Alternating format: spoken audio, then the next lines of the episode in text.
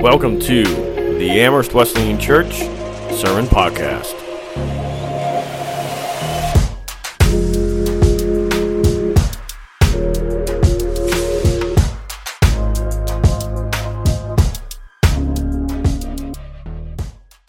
We're going to spend some time finishing up our series on Ezekiel here this morning.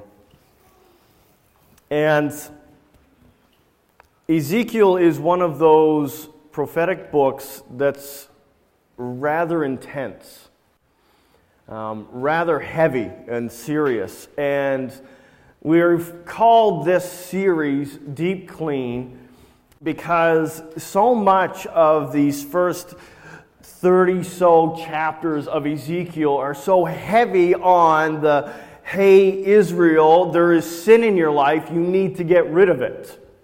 And it's like God says that over and over and over and over and over again.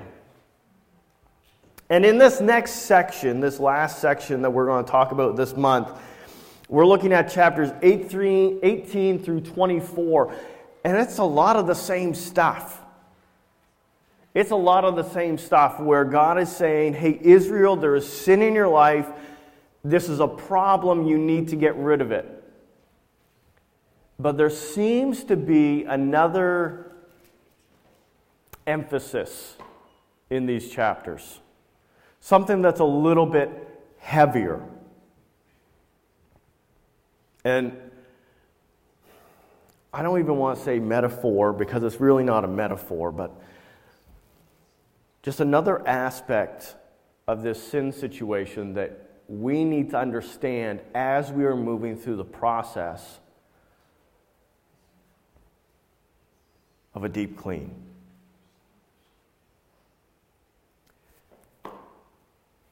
And that added element is betrayal. I think all of us in this room have had some sort of experience with betrayal. Am I right? Some of them have been comedic, where your kid betrayed you while you were playing checkers with them or something, and it was funny, and it was like, oh, you. And then we had all the other experiences that were not comical at all. Some of you have had marriages fall apart because of betrayal. Some of you have lost jobs because of betrayal. You've lost friends, you've lost family, you've lost money some of you maybe have lost homes or vehicles.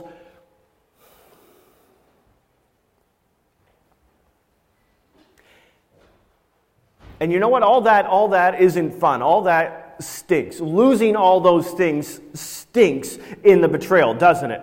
But there's something worse about the betrayal than just losing those things, isn't it?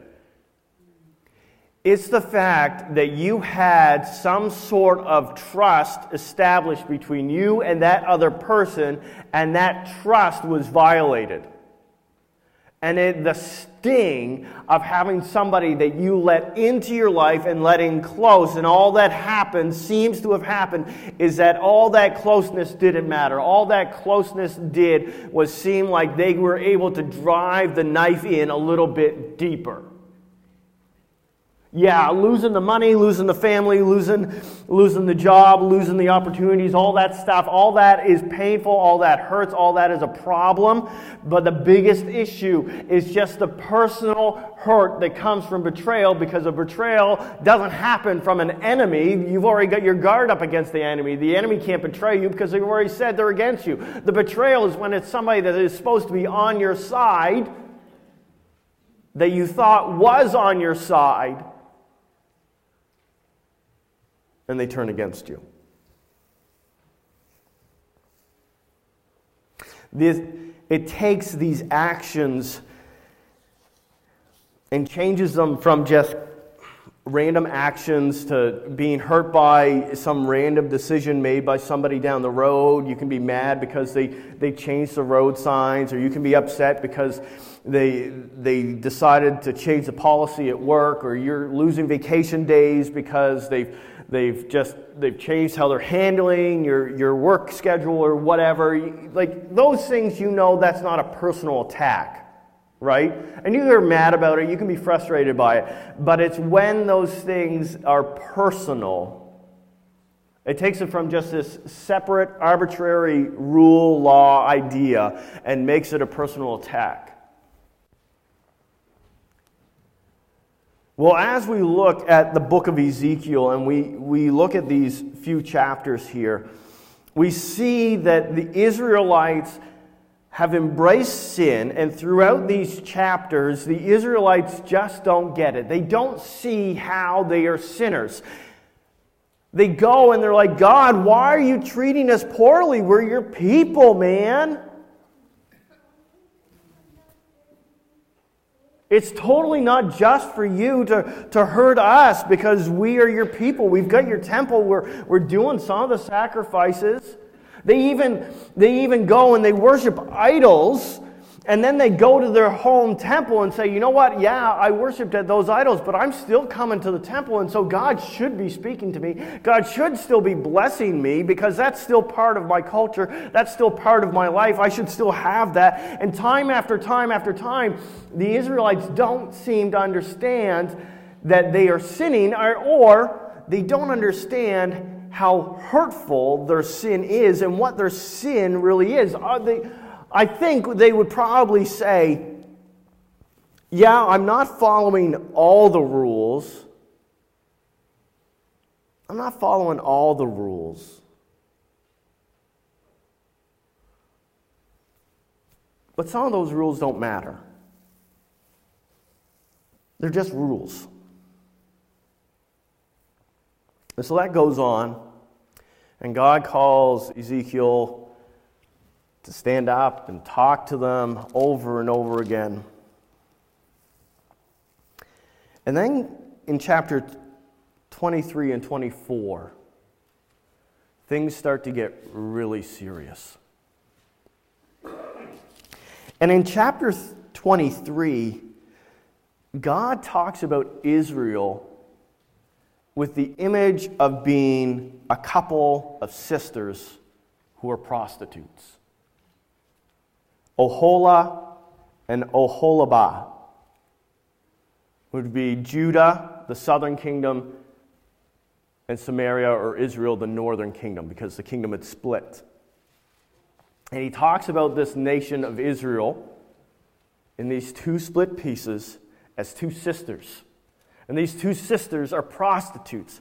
And they go around and they go with everyone, every other nation, every other God, every other belief. And they turn to, to money and they turn to idols and they turn to power and they turn to Egypt and they turn to all these things in order to give themselves power and give themselves freedom and to get something.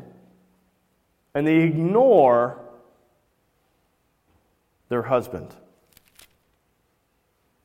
And then in chapter 24, verse 15, Ezekiel 24, verse 15, this happens.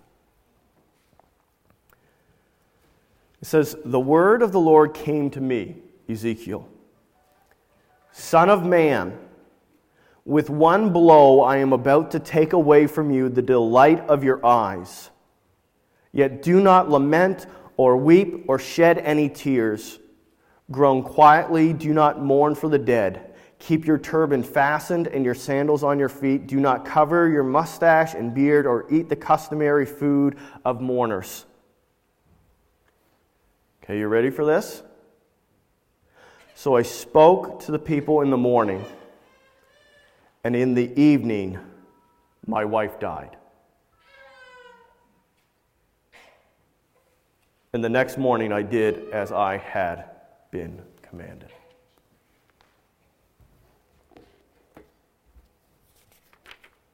You catch that?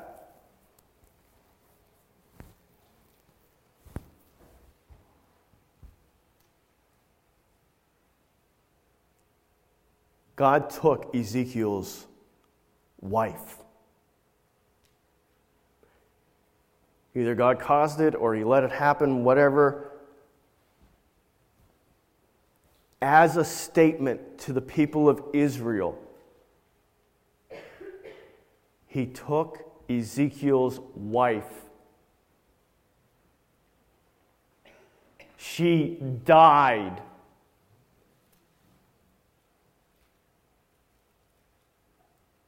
And God wanted Ezekiel to use this as a statement to the people of Israel, saying that they were going to lose something they held precious, and they had no right to mourn over it.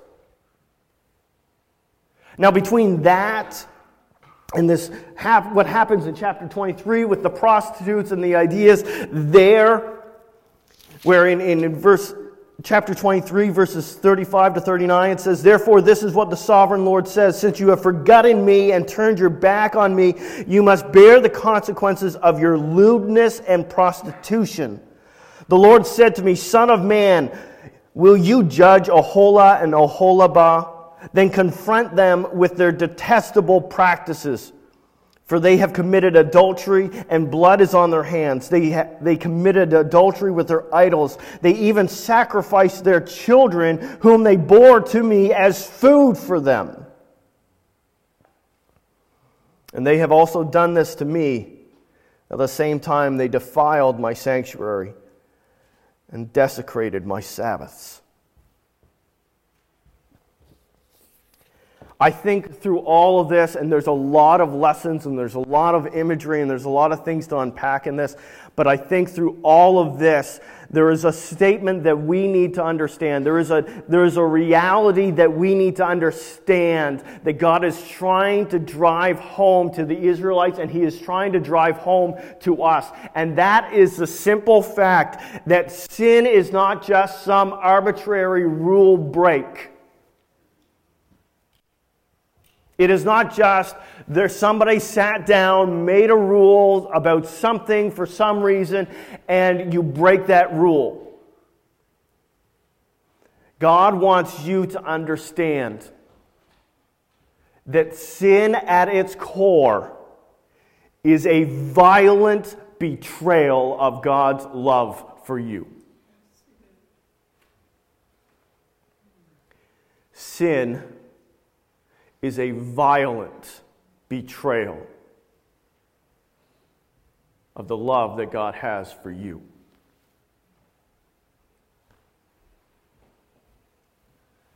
It's not, it's not as simple and, and disconnected as, as a, a, rule change at work. It's not, it's not a traffic law. It's not something that God said, these are the rules and they need to matter. And if, if you don't follow those, I'll be upset. It's the reality that sin is a betrayal of his love for you. It's like it's like when mom gives you your lunch money and you go to school and instead of buying lunch, you buy weed.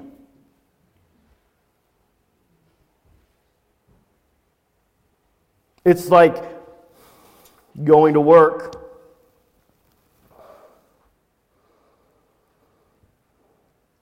and building a relationship with someone just so that you can find out something about them so that you can throw them under the bus and get them fired and get their job.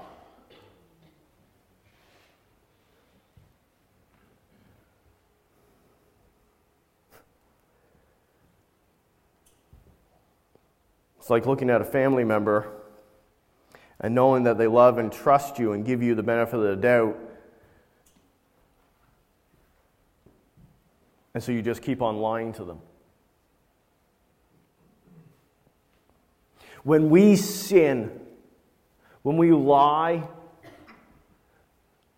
when there is lust or sex outside of the confines of marriage, when we chase after money, when we fill our hearts with pride and with greed, when we look at somebody else with hatred in our hearts. Those are not just breaking some arbitrary set of rules set aside somewhere that don't really matter. All of those actions are a violent betrayal of God's love for us. They are like the act of a wife going into prostitution. It is that kind of betrayal between a husband and a wife. It is that kind of betrayal that our sin is. And God is trying to get that across to his people. He's saying this isn't just some thing on the side that doesn't matter. Sin isn't just something that goes on and, and you can forget about it and you can ignore some of these rules because they really don't matter. They have nothing to do with anything. They're just some bunch of rules that I made up because I'm power hungry. No, this is our relationship. This is our relationship. And when you do these things, you are breaking our relationship and you are, you are betraying me. You are taking this love that I am offering to you and you are spitting it back in my face.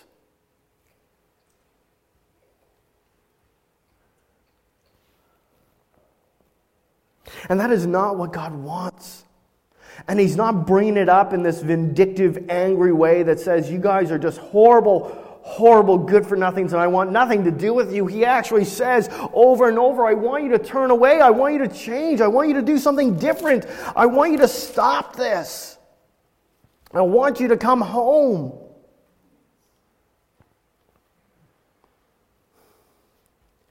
He says in, in chapter 18, he says, But if a wicked person turns away from all the sins they have committed and keeps all my decrees and does what is just and right, that person will surely live. They will not die. And we know, we know that because of the work of Jesus, the work of Christ, that He has made that absolutely possible, that He has restored the relationship, that He can look at all the past betrayals and He can bring forgiveness to them, and He can bring restitution and restoration to them, and He can bring new life to us, and He can change how we are on the inside, and He can make it so immensely clean that He can make our sins as far from the east as from the west, as if they're no longer present, they never happened, and He can restore that relationship relationship and make it true.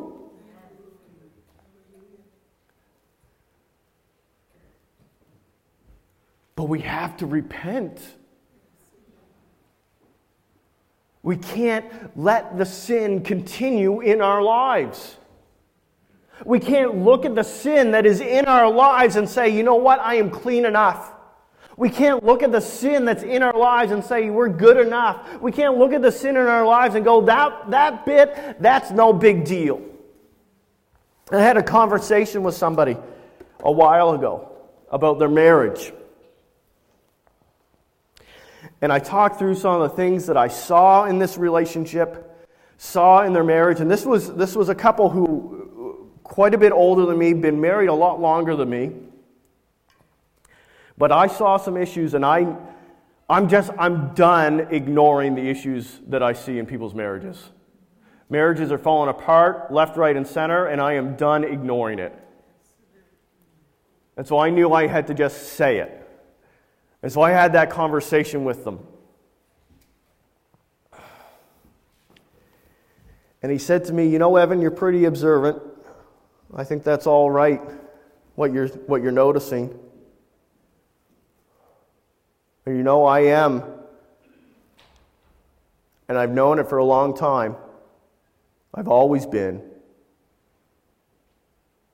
a really selfish person.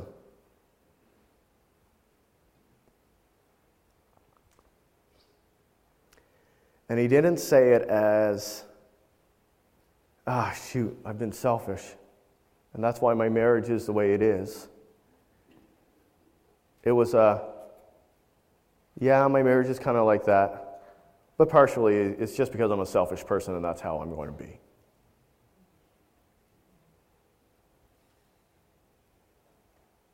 Now, I don't know if there was something different going on in his heart, but it definitely appeared to me that it was a statement of, I see that little bit of sin in my life, And that's just who I am, and I'm going to leave it.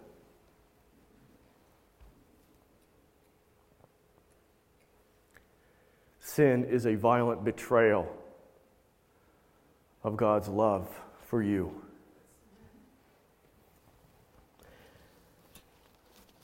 And it is such a big deal. That's why Christ had to come and die and be raised to life to defeat it, to take its power away.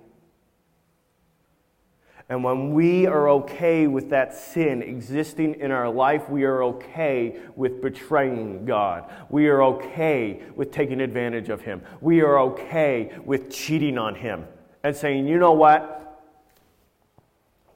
I've got needs, I'm going to go somewhere else. You've given me this thing, just let me use it. I'm, I'm, I, I, I hold to you on the big stuff. You know what? I'm here with you on the weekends. It doesn't matter who I sleep with during the week. You know, our relationship isn't all that deep anyway, so as long as I'm still giving you the, what you need, I'm, I'm still paying your bills.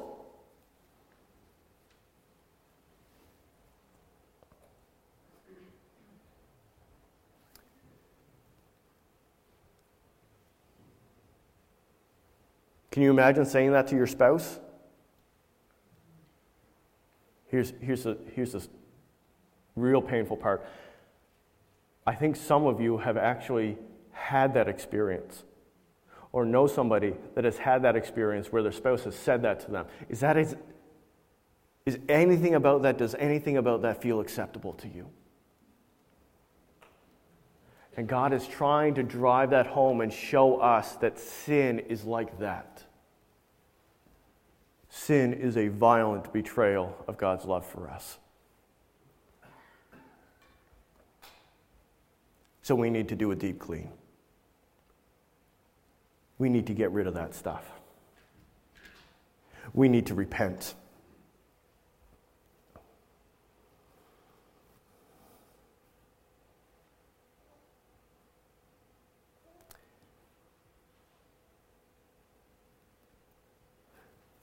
I imagine that some of you here are hearing God whisper to you about some of the things in your life that's not right. And you are actively trying to justify it and explain why it's not a big deal or why dealing with it, repenting of it, is going to be such a big problem that you can't, you, just don't want to walk down that road, or that's going to make things worse, or the consequences to admitting it are going to be Last week, justifying your sin doesn't get rid of it. Stop justifying it. And some of you, you're, you're just trying to ignore the whisper in the back of your mind of what that sin is.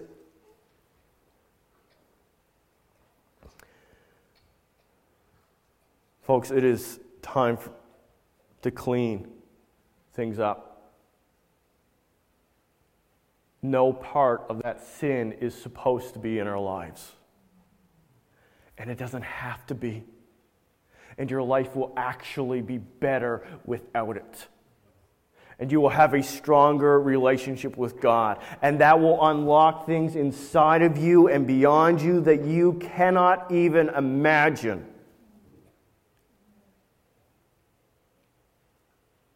But we got to do the deep clean.